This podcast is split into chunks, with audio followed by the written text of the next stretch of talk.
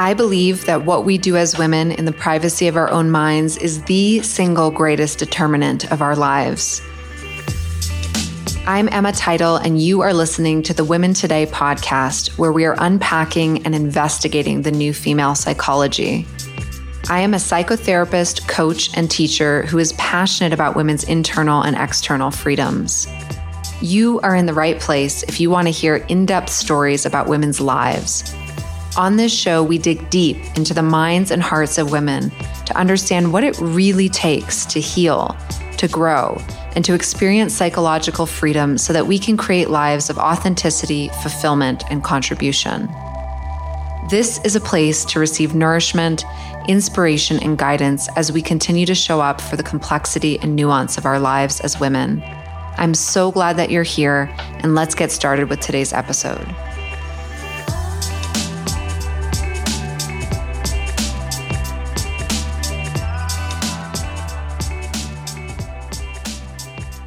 Hello, and welcome back, everybody, to the podcast. I am really excited to have Conni Biesalski here with us today. Conni is a creative entrepreneur, writer, author, YouTuber, and photographer who is on a mission to help others explore themselves, overcome inner blocks, and share their creative gifts with the world. She is passionate about mindfulness, breathwork, plant medicine, psychology, philosophy, and the creative process. Many years of depression, anxiety, and chronic pain motivated her to experiment with endless healing modalities and to learn from a variety of teachers all around the world. She runs the Create podcast and is the co creator of the Breath Circle. You'll hear in the interview today that Conni shares openly that she and I worked together for many years in a coaching relationship. Conni is originally from Germany, and she has spent the last many years of her life as a digital nomad, working and creating relationships and learning and having experiences all over the world from Bali to Mexico to all over Europe and the United States. She is an inspiration to listen to. She is honest, she is revealed, and she has so much insight and wisdom to share from everything she's experienced along the way. I've really come to know and love and trust Conni so deeply. And I hope you enjoy this conversation as much as I did.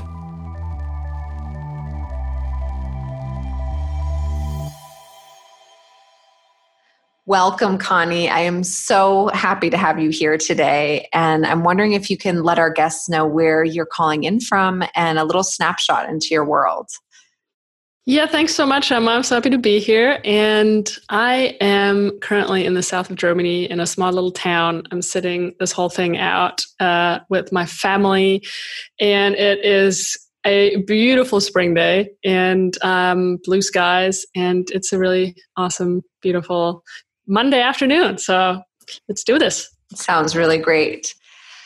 So every time I have a new person on the podcast, I like to have them start out by sharing a little bit about their early life as a girl and kind of just give us a little bit of a sense of what family you were born into and what your identity was like as a young person and were you already thinking about gender and your role as a woman or were those things that came online later? And how did you feel about being female? What were the messages that you were getting right off the bat? Hmm, great question. Thank you. So yeah i was born so i'm 36 i was born in 1983 and i was born into a family where there was already someone uh, a sibling and she wasn't too happy to not be a single child anymore. So um, I think my start in this family was a little bit rocky because um, there was someone who was fighting for a lot of the attention um, of my parents. And so my sister was, she was three years older and she was more of a uh, I guess she was very attached to my mother. And so the only person that was left really was my dad. So I became daddy's girl. And because he grew up with only brothers, he didn't really know how to be with girls. So he raised me basically as a boy. And so then I um I really don't remember too many details of my childhood to be honest, but I do remember very well that I always wanted to be a boy. and uh, I loved wearing boys' clothes, and I always wanted to have short hair. I found it so annoying when hair got longer and it was in my face. And, um, I, uh, and I, my mom tried really hard to um, to look like a girl. And I actually the other day, uh, it's funny that you asked because the other day I went through my like childhood and baby photo album. And uh, the first few years, you know, very much as a girl, and she put me in all these dresses, and and then eventually there was a turning point, uh, probably when I was when my will grew stronger and my voice louder, and so um, I demanded to wear uh, boys' clothes and have short hair, and and yeah, my mom went with it, and um, so then I also remember that me and my sister argued a lot, and that I spent quite a lot of time alone, and like, um, but also enjoying that, and um, so I, you know, when I think about gender, I just always followed my just what felt natural to me. And i didn't realize that that wasn't right like wanting as a girl wanting to just not wear dresses wanting to not have long hair um, because i remember we were in a restaurant one day and i might have been maybe five or six or something and and then I went into the girls' bathroom, but I, I, I, guess I must have looked like a boy. And so someone came in and thought I was a boy and wanted to throw me out. And I said, no, no, no, but I'm a girl. Like I, I wanted to identify as a girl. I just didn't want to look like one, you know? And so. Well, you didn't want to look like the, the prescriptive mm. version of the girl. Exactly. Yeah. And, uh, and so that really stuck with me, that memory and so yeah over the years i tried out all different ways of being and looking and and yeah experimenting with gender and and now here we are today um, just kind of living somewhere in the gray zones i guess and how how would you describe where you live today and what feels authentic for you how did you figure out what was your way Hmm. so i i identify as a she her also, though, I have to say, for the most part, because in the German language, there's no such thing as they, them, really. And it's really weird to be um, non binary. Uh, within the German language. So there's there's that restriction. And to be honest, if it was generally easier, and maybe it will be in 100 or 200 years, um, then I might identify as they them and i still i do identify as a woman when i look at myself but i'm also not attached to it you know but i also don't i, I definitely don't identify as a man and i don't want to be a man but on like my looks are maybe you know from someone on the outside might maybe think that it's more masculine but it, it doesn't have anything to do with that like I, I don't care you know that short hair more as i wear them or maybe more what men wear, you know, or uh, or that the clothes that I wear are, you know, sometimes I go into the men's section and just buy stuff there just because I'm also a tall woman. So um, I just do whatever feels good, and um, but I think there's a part of me that uh, just can't be bothered with like explaining to people what they them is and all of that stuff you know? And i i love that there is more and more non-binary people who stand up for that and i'm in full support of that and there needs still to be a lot more work around that.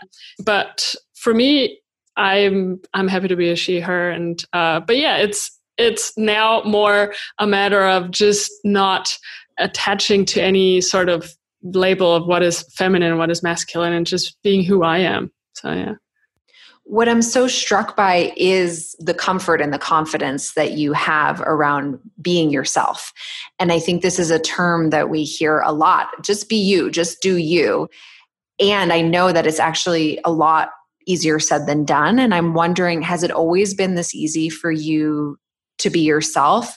Or like take us back what has the journey been like in terms of you coming into a sense of your own authenticity mm, yeah, thank you. So, you know, actually, just yesterday I posted on Instagram because it was International Day Against Homophobia, homophobia and transphobia and all the things. And so I posted something and I reflected on what the benefit is of being queer and having had to come out as queer. And that's how I identify mainly as as queer, not nece- necessarily as a lesbian or gay or whatever. It's for me, queer works because it kind of covers all the different ways that you can be and and all the all the colors of the rainbow.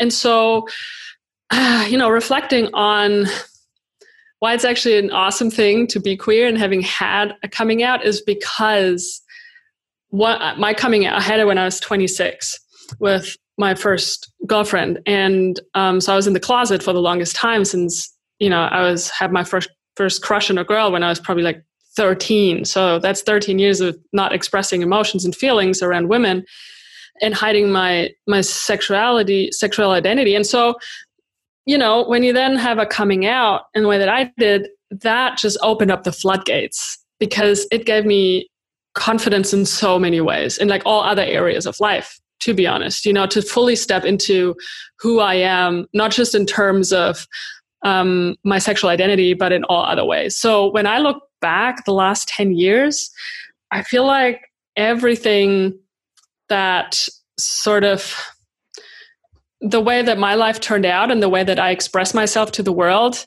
came from that day when i opened the doors and i said hello everybody. Um, i'm going to be with women from now on. And because that is such like our sexual identity makes up such a huge part of our identity in general right? And so it just once you do that and i've, I've spoken to a lot of other queer people it's like th- that uh, it makes us strong confident people in a way you know? Something that uh, a heterosexual person never has to experience right? So we're almost a little bit ahead of the game. Um, because yeah having had that experience i feel like now that that's out there's nothing worse than having to overcome the fear of telling or not worse but like it's it was just really fucking scary you know? There's so much shame around it for myself. And so having done that i'm just like everything else you know it's just like i don't know it just uh, it was much easier. And i feel like because of that it's been much easier for me to fully express my authenticity in the way that I look, in the way that I, how I choose to live my life, in the way that I align my decisions with my values in many other areas of life because I um, had that breakthrough experience with my coming out. This is it's so amazing to hear you talk about this, Conni, because I feel like the story could very easily go the other way, right? That you were you were hiding a part of who you were for 13 years and that could have e- easily led to feelings of not being able to be effective in other areas of life or feel confident or feel like you can be who you are but in, it sounds like in the work you've done with yourself you've actually seen that as a pivot point in your life a real turning point that actually opened more freedom for you mm.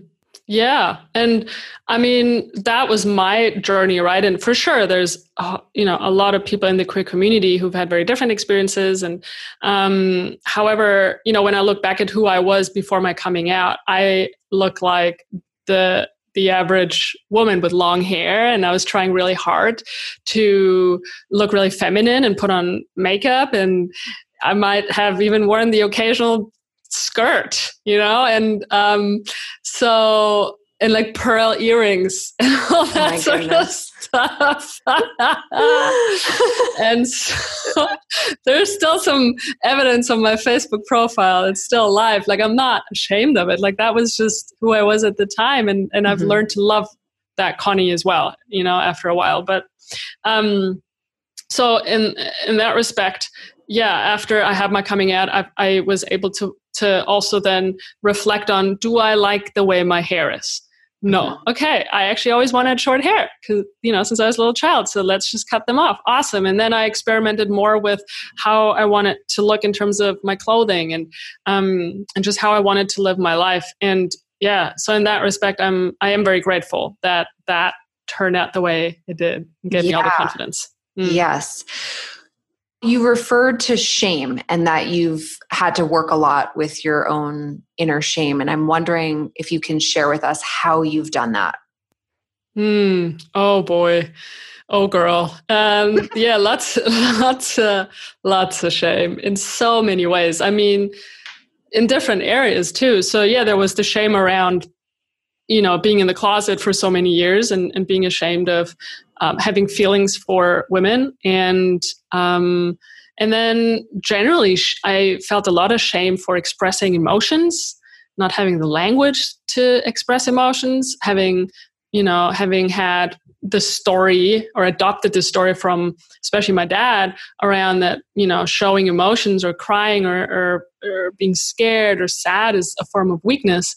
And so so there was a lot of shame around emotions vulnerability and um, i didn't realize just how much shame i carried until I was uh, confronted with the fact that so I was running this very successful travel blog in, in Germany, and you know everything was great on the outside. I was this successful digital nomad living in paradise in Bali, and um, you know I was selling that lifestyle basically. And however, um, this was now maybe 20 14, 15, 16, I was going through a really rough time and going through a lot of depression. And um, I felt like I was just bullshitting people in terms of look at my beautiful life on the outside, having all this freedom.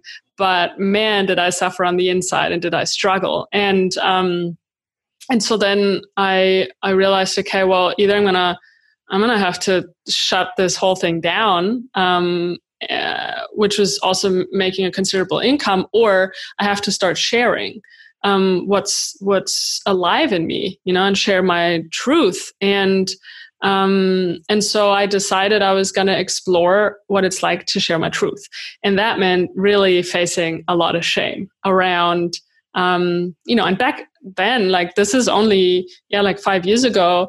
Um, it's not like Instagram today. Like today on Instagram, everybody's talking about their mental health issues and their eating disorders and their sexual identities and whatnot.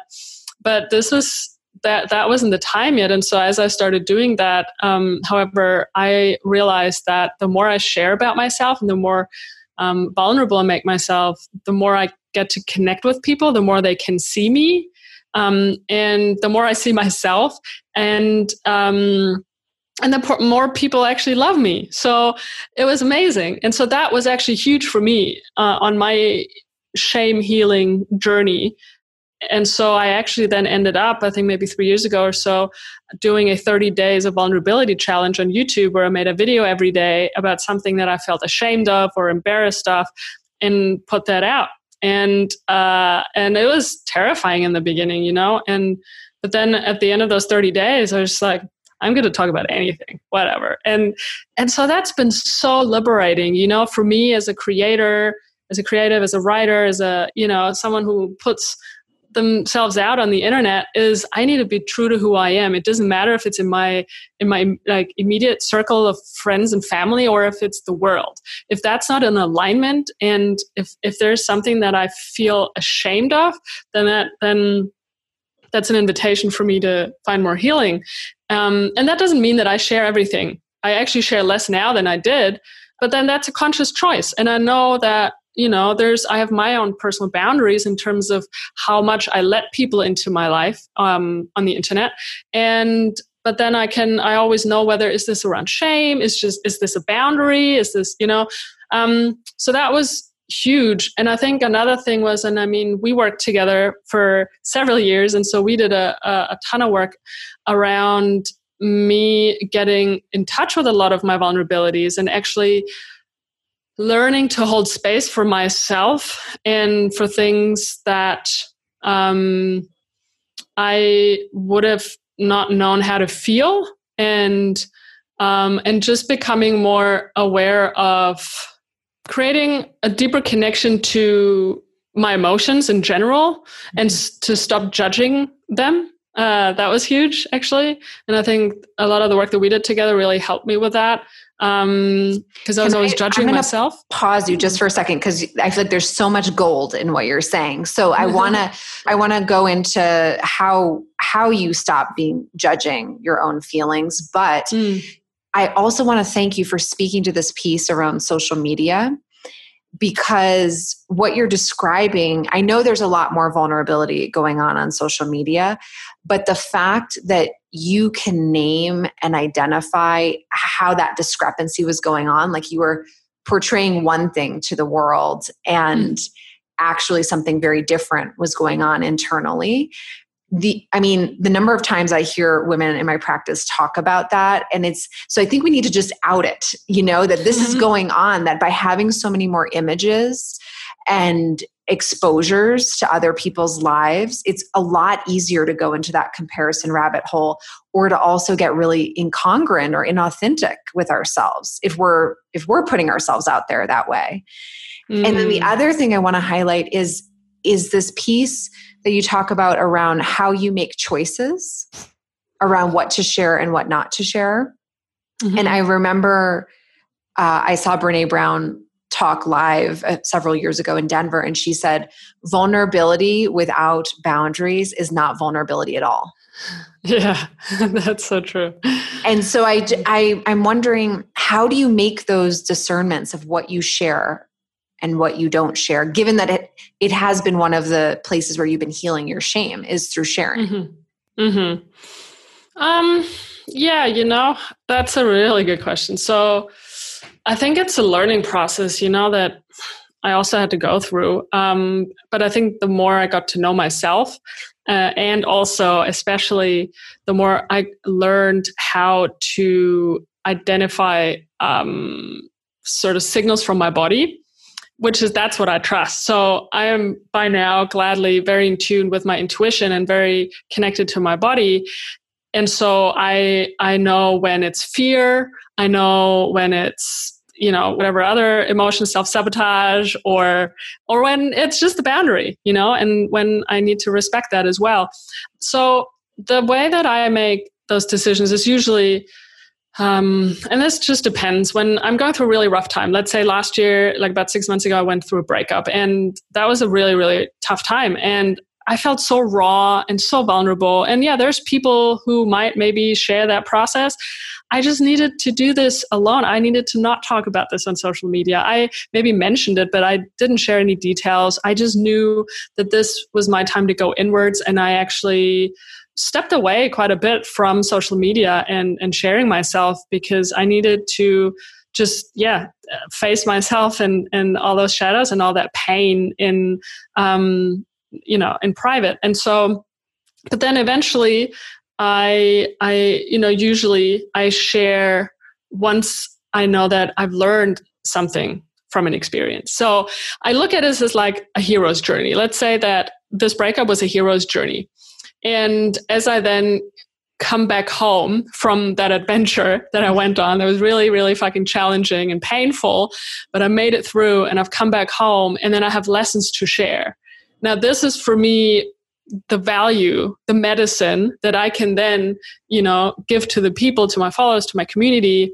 Um, and then it makes it worthwhile for me to share my vulnerabilities around something because I can then also combine it with the learnings you know that that um, I've taken along the way, and rather than just sort of dumping my experience, oh, this is what's happening right now. I'm really, you know, I don't. For me as a content creator, I'm not just here to share my experience. I'm here to provide value. I'm here to contribute. I'm here to share my medicine right and so so that's how i look at it and and rather than just unfiltered sharing of thoughts and emotions you know um, and i've definitely come to discern that. beautiful this i love how you're speaking about this and i feel like if anybody's listening for someone who who does share online you referring to coming back home mm-hmm.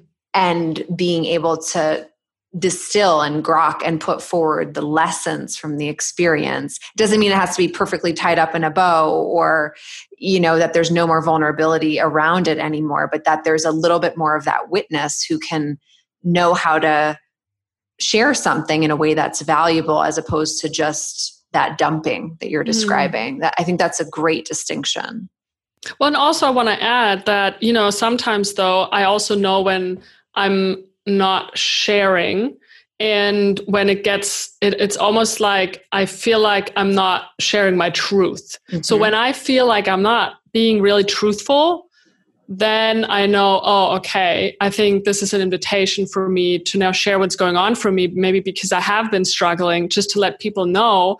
And a lot of times, obviously, it's also like people really appreciate that. You know, they don't always just want to see me being strong and happy. Like, that's just not, I mean, it's just not real. And so I try to be as real as possible because that's the other thing, right? We, I, I don't just want to share when I'm in a good place. I also really want to be like, look, this is the reality of fucking life and it doesn't matter who you are.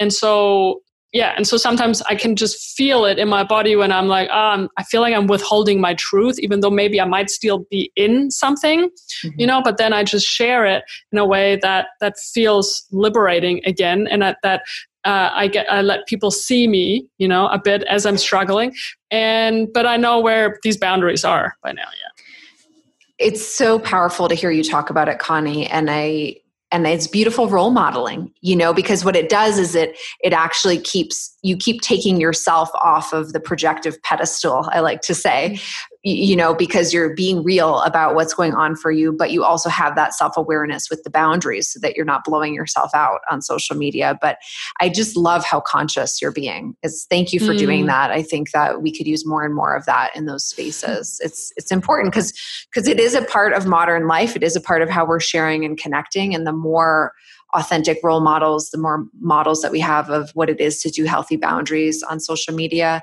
the better for all of us.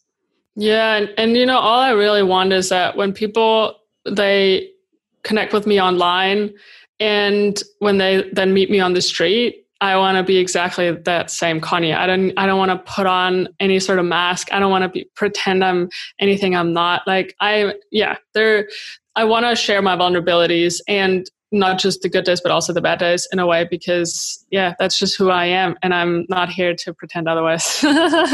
Amazing. Yeah. Okay, so then so then you were starting to go into this piece around how you have learned and you've referred to it many times around feeling your body sense or trusting your intuition and you were describing how you've learned to not judge or sort of push away your emotional experiences even though that was more how you were trained as a young person. So mm-hmm. can you take us behind the curtain and for anybody who's listening who's trying to be more accepting or compassionate of different feeling states like how how did you do it? Because this is not an easy thing to do. Oh man. It is one of that was one of the hardest things for me to learn. And it continues to be a practice. It's not like oh i figured it out now and now i'm a feeling professional. But i so i mean several things. It was definitely a a long journey of awakening to my feelings and emotions, and especially to understand that. Um, and I think the work that we did together, um, the somatic work, the connecting me to where emotions sit in the body and like tracing them from when they start maybe when they end or like how the wave is going you know in and out um to to just bring awareness to that and i remember very vividly actually when we had sessions in the beginning and I just couldn't connect to that. I'm like, I'm not feeling it, or I didn't want to, or it just felt uncomfortable, or I felt too raw doing this with someone else. And I felt really like, yeah, shame and like embarrassment. And and so I would stop myself from like going to certain places emotionally, you know. So I, I remember that um very much. And but the more you wouldn't let go and so we just practicing uh, which is great obviously because that's what we need and you just go a little bit further every time and so that's somatic work that was huge over the years over this long period of time that we worked together because um, I definitely needed a long time to to get there and to feel comfortable and to also be doing this work with someone else, right? so so that was huge um, the other thing was definitely also uh, about eight years ago when i was initiated on my spiritual journey um, and my path of awakening after a big breakup that kind of ripped open my heart and i started doing yoga and meditation and so um, that so those two practices in themselves right i mean yoga helped me to just get more in touch with my body in general. Just actually feel my body. Like now I had a body.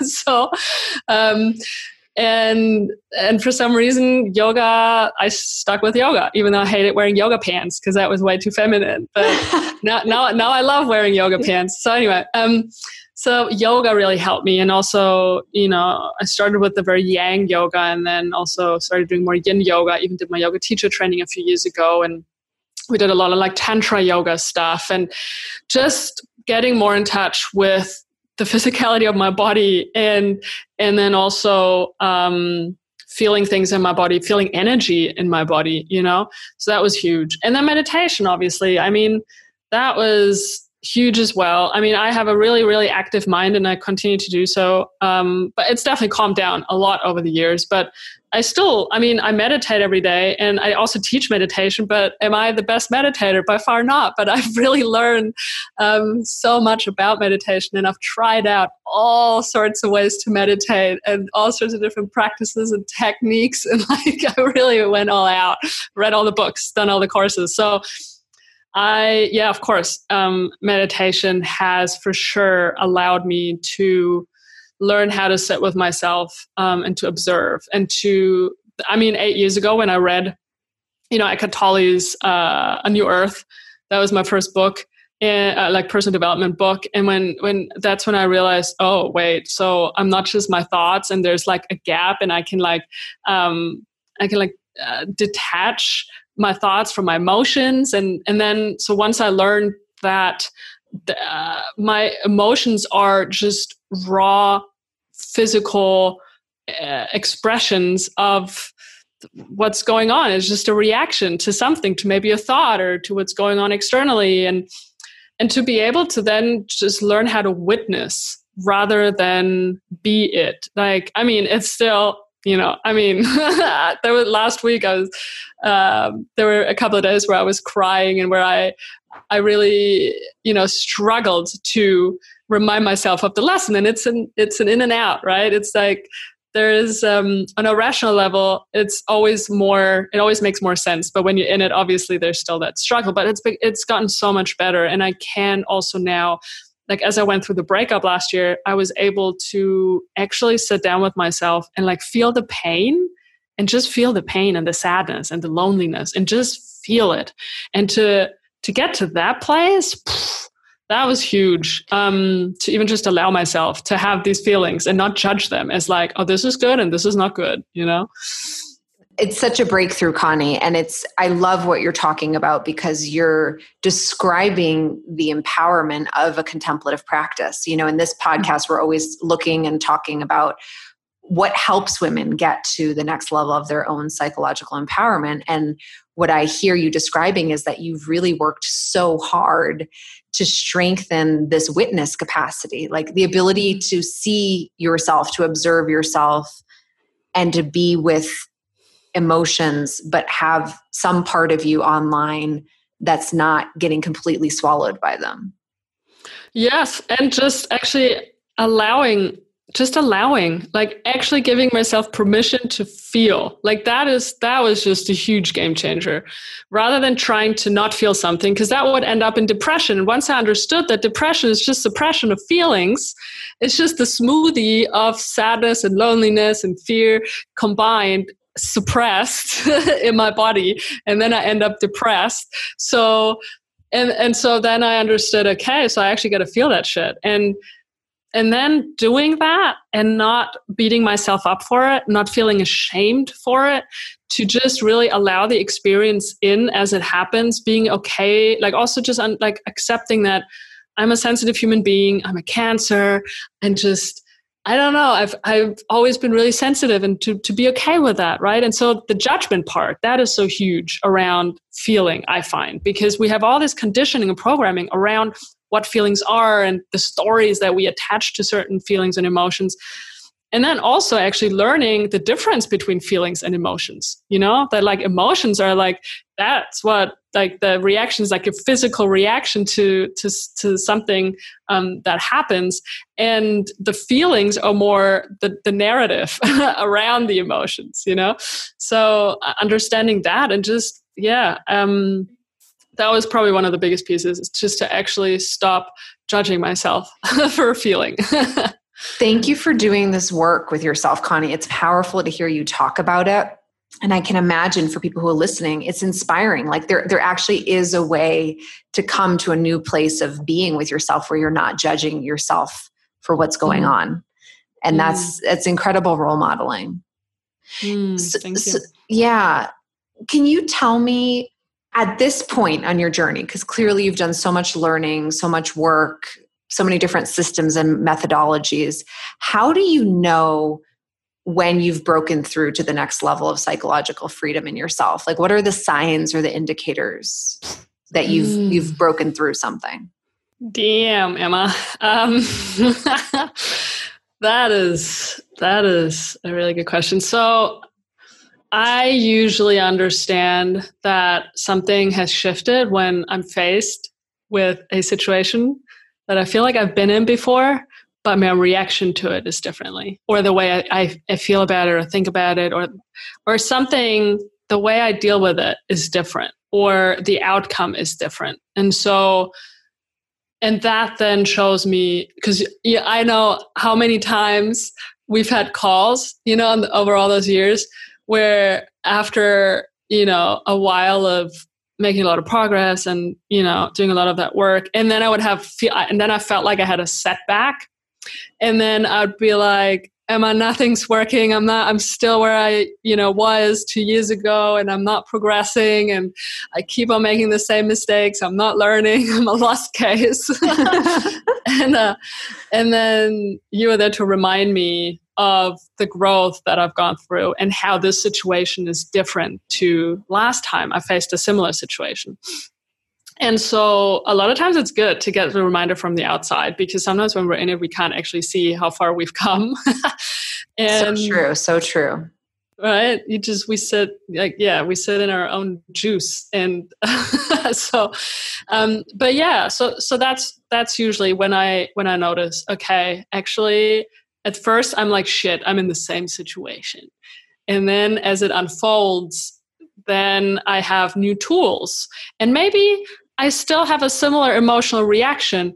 But what I've also noticed is that um, over the years, maybe I have similar situations or experience similar situations, but um, they don't impact me as much anymore. Or like the, the suffering doesn't last as long anymore, right? So let's say you know, I've gone through quite a lot of breakups over the last eight years, and some of them were just, I mean, it was really a lot of dark nights of the soul and rock bottoms and, and a lot of depression. And, you know, with the last one, of course, it was really hard and difficult. And I feel like I've, I went through it so consciously that I, I didn't, I, I didn't feel like it traumatized me that experience. Whereas a lot of other breakups actually, I felt like they were traumatizing experiences because I couldn't fully process them, and and also um, the other thing that where I can see that I've made a leap is that my heart is opens up quicker again. You know, and um, where I don't hold on to I, like I go through the phases, of course, and, and then there's anger, and then there's this, but there's there's a part of me that um, that reminds itself that I'm love and everybody else in my life is love and um, and then I can come back to that place quicker and and then forgive myself and others. So powerful, Conni, to hear about. And I think I think you and I have had this conversation. I have this conversation a lot. How how health is really about our ability to recover it's mm-hmm. not a fantasy that we're not going to get injured again. Yes. Yeah. You know, because I think we can get into these idealistic or perfectionist states where it's like, oh, I'll be healthy or healed or more evolved or more conscious when I don't get hurt, when things don't affect me in the same way. And of course, yeah, the way they affect us might change. But as long as we're human, we're vulnerable to all the things that we're vulnerable to as humans heartache, loss, physical injury, death not getting yeah. what we want, disappointment, all those things.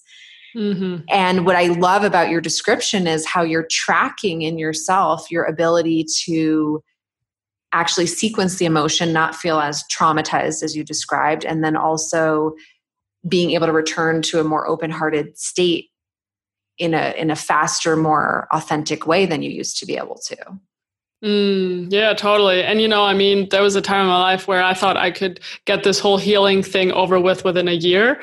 And I did all the workshops and went to all the retreats and did all the therapy and whatever. And like I totally overdosed on all the things that you could do. and then I had to just realize a year later, I'm like, well, shit, this is only just maybe one or two layers into an onion with a lot of layers. And so yeah to just really learn to be patient that was also really hard for me to mm. be patient mm. thank you for speaking to that conni because i think that's another symptom of our world is that we think we can just like be wham bam one and done kind of thing with with healing but what you're describing is it's actually a way that you've embraced life differently and that's an ongoing orientation it's not just like you go from point A to point B and you're done and you don't have to do it again. No, like I think I've come to realize over the last year that this is life. Like th- there, it, there is no goal of not suffering anymore. Like I've, I've given up on that, and it's not that uh, I'm not uh, like given up on having a happy life or anything, but it's just I've just surrendered to the ups and downs of life because without judging it, you know, and um, and I listened to this Ram Dass thing the other day. And, you know, when you can be in a place where you can fall in love with the suffering, then I don't know, like that, that, because this is life, right? Like this is life. And I'm here to experience it fully. And I'm willing to experience it fully. And of course, you know, also over the last couple of months and going through this whole Corona thing and, and dealing with my own um, shadows that have come up through this and, and loneliness and and whatnot. I mean it's not that i'm i'm not calling them in and i'm not but when they show up i give them space. And i'm i'm also just more curious rather than judgmental. So now i'm more i've learned to be more curious of my shadows and of my sadness and of the the triggers and of you know whatever rather than oh fuck this. Now i've got to do this again. Now i'm like no okay wait wait wait. Let's see what this has in store. So that has been big shift also actually. Yeah. My heart is singing right now. I have like a huge smile on my face to hear you say this conni is mm. tremendous for you mm. to, to be able to offer that curiosity to these different parts of yourself instead of all the resistance and the backing away from it. I mean what a huge transformation for you yeah. See, it's good that we're talking about this now because, yeah, actually, there has been quite a bit of a transformation, and and to yeah, I think as a as a as one takeaway maybe from this podcast, it's like instead of being judgmental about, you know, all these perceived negative feelings, it's like how can we be more curious about them, and how can we be the explorer? How can we go on this hero's journey and and just and see what happens and, and, take it as part of the adventure of life rather than setbacks and disappointments and you know life happens uh, to me you know? But and but understanding that obviously it all happens for us because it's all happening. So the more and i've resisted all the things in my life and all the all the negative feelings and that's just caused me so much more pain and suffering. And to go into a place of acceptance and curiosity without getting too lost in the victimization of it or without getting too lost you know because i also know what that's like to be scared to to get stuck in these emotions because i remember also sessions where we had where i was talking about and sharing that how scared i am like when sadness comes on or when loneliness comes on when i feel really depressed that i'm really scared i, I can't get out of it anymore that it will last forever yeah. and that is actually something that i want to ask you because I spoke to a few people about this. Is it normal to when you're in it that you always feel like it's never gonna end that feeling? Like especially around sadness and loneliness. Because i'm like what is that evolute like in terms of our evolution what's the point of feeling like it's not gonna end? That is know. such a good question. I feel like i have an answer to the first part but not the second part which yes it is normal. It is normal when we're in pain it's also it's like physical pain any form of pain. When when the acuteness of that pain is there actually maybe i'm coming up with an answer for the second part but is oh cool. You think it's going to last forever. And we it's almost like we forget all of our other experience in that acute pain and suffering and we think this is the only thing that's going to remain.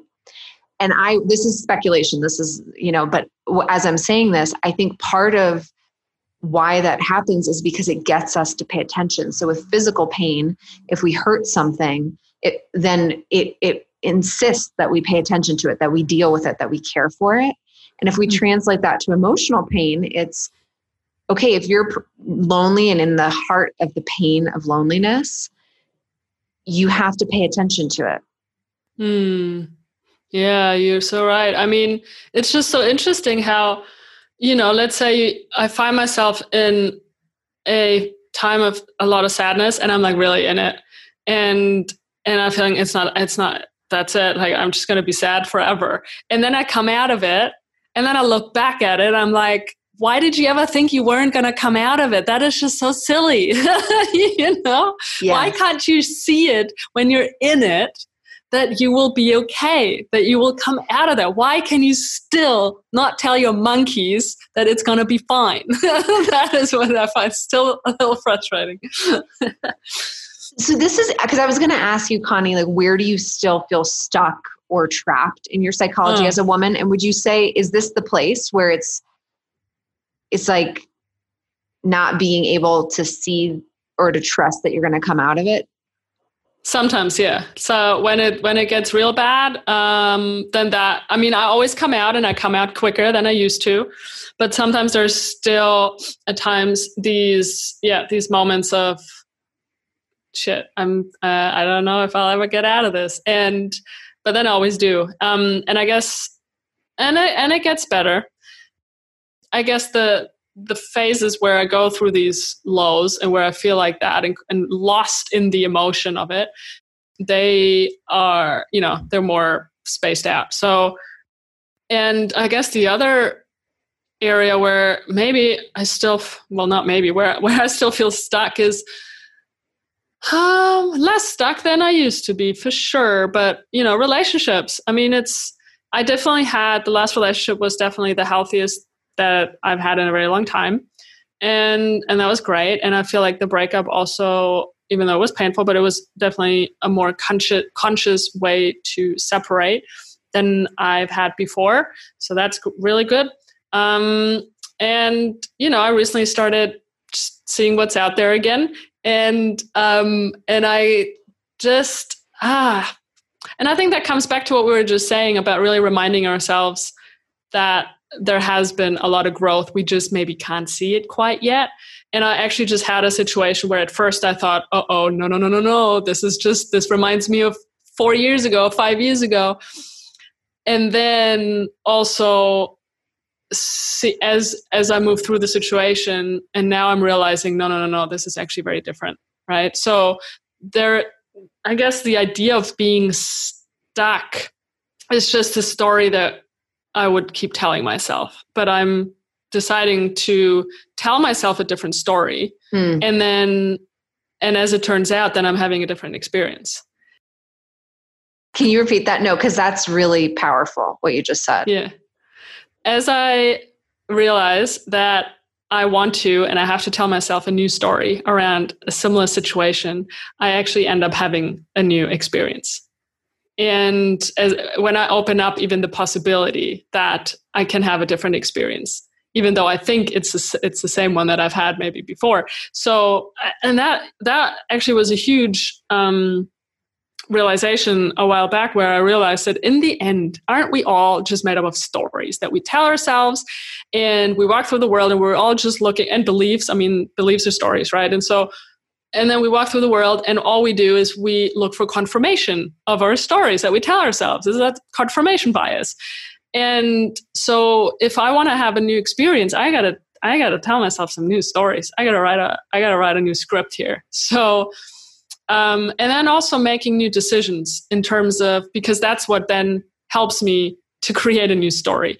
And you know, the other ding, day, ding, ding. I have to like hit a bell on that one because that is so critical. Because I think we can hear a lot of like just tell yourself a different story and life will change but but making different decisions conni this is yeah. gorgeous because and i don't want to interrupt you too much but when you make a different decision you get a different outcome right yeah Yes. So exactly. And so I think what we hope for as humans is like, oh, I'm just going to tell myself a new story and I'll just do some reprogramming and then I'll have a new experience and I'll have more self worth and self love and all the things. But that's, I don't think it's that easy either. It's really about if I, because the other day I had a conversation with a friend of mine and she was like, I'm doing all the things for my self worth and like I'm doing all the meditation and the morning routine and this and that and the healthy diet and whatnot. And I'm still having whatever experiences where I feel like my self worth is shit. And I'm like, yeah, but you're also making the same decisions as you did before. So you're actually not showing yourself that you have more self respect and that you are worthy of more. So, and that was also advice given to myself. and so and so I realized that, yeah, it's not enough to just do the self care and the meditation and the therapy and the whatnot. I actually have to show up differently for myself if I want to get unstuck. And so, what that means in practical terms, in terms of dating and relationships, I cannot allow myself to say yes to women where I feel on a nervous system level that I'm really anxious or they make me really anxious or because I have a very anxious attachment style. And um, I cannot say yes to someone who is clearly not um, available maybe or or I cannot say yes to someone who doesn't show up the way I need them to. So that is for me to then you know learn about my own boundaries and then having to make decisions based on those new boundaries because if i keep make if i let these people in then of course my inner child's going to be like, well, you're not taking care of me, you know? Like, and then I'm going to feel shit again because I actually ignored myself. I didn't respect myself and my own boundaries. And I actually don't think I'm worthy of someone to show up for me. So I just, yeah, need to still learning. I mean, it's gotten much better, but still learning to make new decisions and to make them early on. Yeah, this, I mean, I'm just, I couldn't be more thrilled, Conni, to hear you so empowered with all of these frameworks and the ways of working with yourself because I really hear so much self responsibility going on mm. here. Is like, you can learn and study and do all these things as much as you want, but if you're not going to actually apply it to the day in, yeah. day out decisions and realities and relationships of your own life, then you're going to find yourself in the same cycle of feeling yeah. really disempowered, very much in the victim experience of yourself. And I hear you breaking free again, like in these ways that you're taking newer or larger amounts of responsibility for yourself. Mm, yeah. And you know, I mean, I think that we all think that it's enough. And I, am glad you point this out too. It's enough to just do the inner work and read all the books and do the, all the courses and whatnot. And it's not it's actually we the implementation is in the decisions that we make and it's not just in terms of relationships but it's in terms of work it's in terms of family it's in terms of and that starts with being really clear on um, what shows me that i'm worthy and and what decision what decision can i make that would show me that i'm worthy of you know something more bigger or healthier and so um, is it easy? Hell no. It's scary because it's a path that I have to still learn to walk on confidently. Is it easy for me to say no to a woman that I feel really attracted to, but that's not like, no, I want love. I want acceptance. Like my anxious attachment style is just like, uh, love me, you know? And I will totally ignore my boundaries for you and give you everything. like, but also the more I've learned about that, and I'm actually rereading the book Attached right now about the attachment styles because, you know, and I think that really helps also to get unstuck or has helped in the past is to just understand I'm not crazy. Uh, there's other people like me who struggle with the same issues. There's nothing wrong with me. I just, first of all, have to accept myself for who I am and the vulnerabilities that I have. And then I have to learn how to communicate that. And then I have to learn how to make new decisions. So Right on. I'm just, I'm having huge applause and celebration of mm-hmm. everything you're saying. Yeah, but I also failed recently a little bit, so I'm just saying like, I'm still very much like a, with a learner's permit. but I mean, but that's you keeping it real, right? Like back to the whole yeah. Instagram thing, which I it's just so refreshing about you, Conni, is how how much consciousness and growth and wisdom you carry, and then also how real you are about how imperfect the whole thing is, which is true for all of us. So thank you for yeah. speaking to it. Yeah, so, I, I, just uh, still want to reiterate. I don't have it all figured out at all. I, am a I'm a work in progress every single day, and I still make a ton of mistakes. Or just yeah. Yes. Yeah. So I'm sure people who are listening are like, "Who is this woman? I need to know more about her." And so tell us a little bit about. You mentioned some, but like, what is your work looking like right now these days? And how can people? What's the best way for them to connect with you? and also what's what's on the horizon for you like what are your next levels of growth or professional output looking like right now yeah, sure. Oh man, there's so much going on right now. I feel like I've been in a really huge creative sort of phase of my life, and um, so I'm a I'm a creator. I'm a writer. I I love I do a lot of YouTube videos, and I sh- I, I love storytelling, and I I'm just about actually my book is coming out in Germany in German in a couple of weeks, which is huge. Um, Congratulations, um, that's amazing. Thank you. I know it's huge, but um, and then we hope to get um, to find a publisher either in the states or in England and, and have it translated into English. Um, but that's all about it's called Find Your Magic. It's all about how to find your calling and, and really just find your truth and express your truth.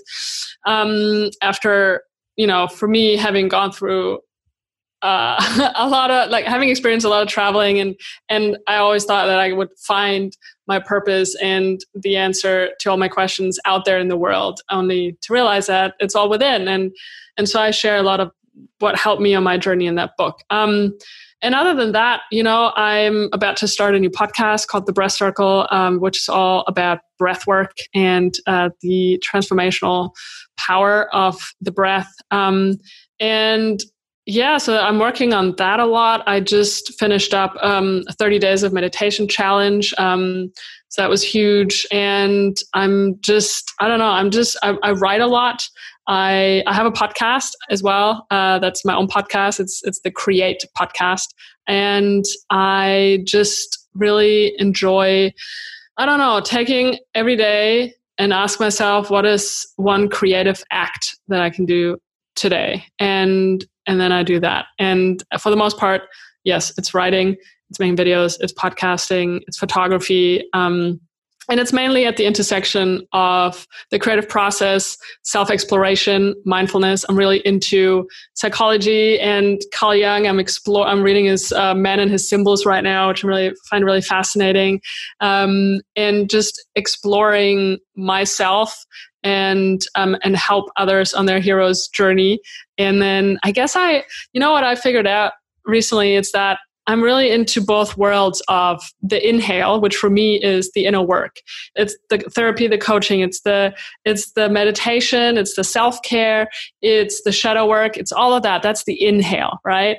That the the nourishment also.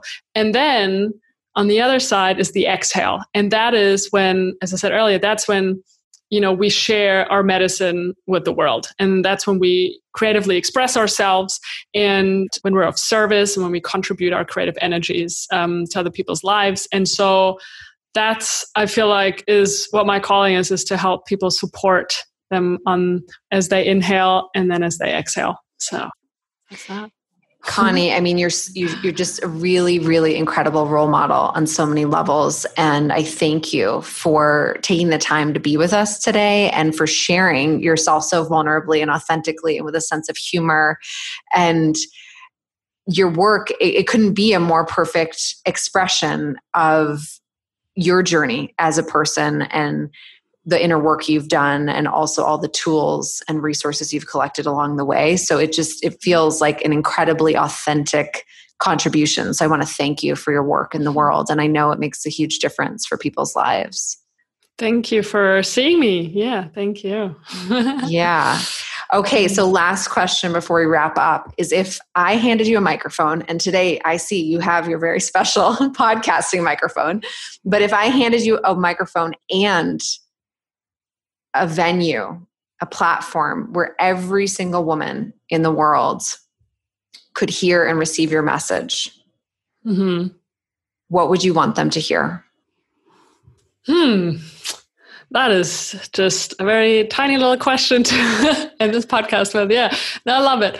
Um, I mean, it depends what kind of women are in front of me, but I think um, if this goes out to any woman out there, and then it probably also just goes out maybe to any human in the world out there, is don't be afraid to face your shadows um, and learn to be courageous to love your shadows and all other shades of gray and all other colors and bring them into the light and reflect on everything that you currently have in your life and whatever you've manifested in the past and however you're living your life and how you're expressing yourself and tune into your body and see what things are a hell yeah and what are not and tune into whatever it is that you have in your life and see if it feels expansive or if it feels contracting.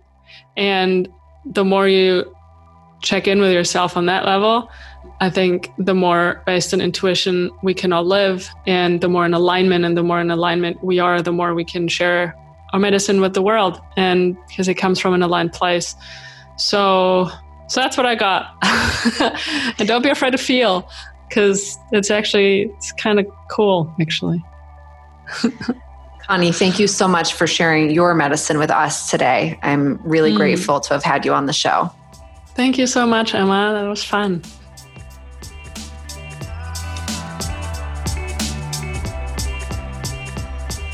Thank you so much for listening to the Women Today podcast. If you liked this episode, please subscribe to the podcast and take a moment to leave a rating and a review. The more five star ratings this podcast gets, the more easily women around the world will be able to access this valuable information. Remember, we each have our unique role to play in this collective uprising for women all over the world. Whoever you are and wherever you find yourself in this moment, there is a deep intelligence to your particular place in the wider web, and we need the specific experiences, insights, and gifts that only you carry. I am sending you my heartfelt strength and support for wherever you are on the journey, and I'll look forward to connecting again next week.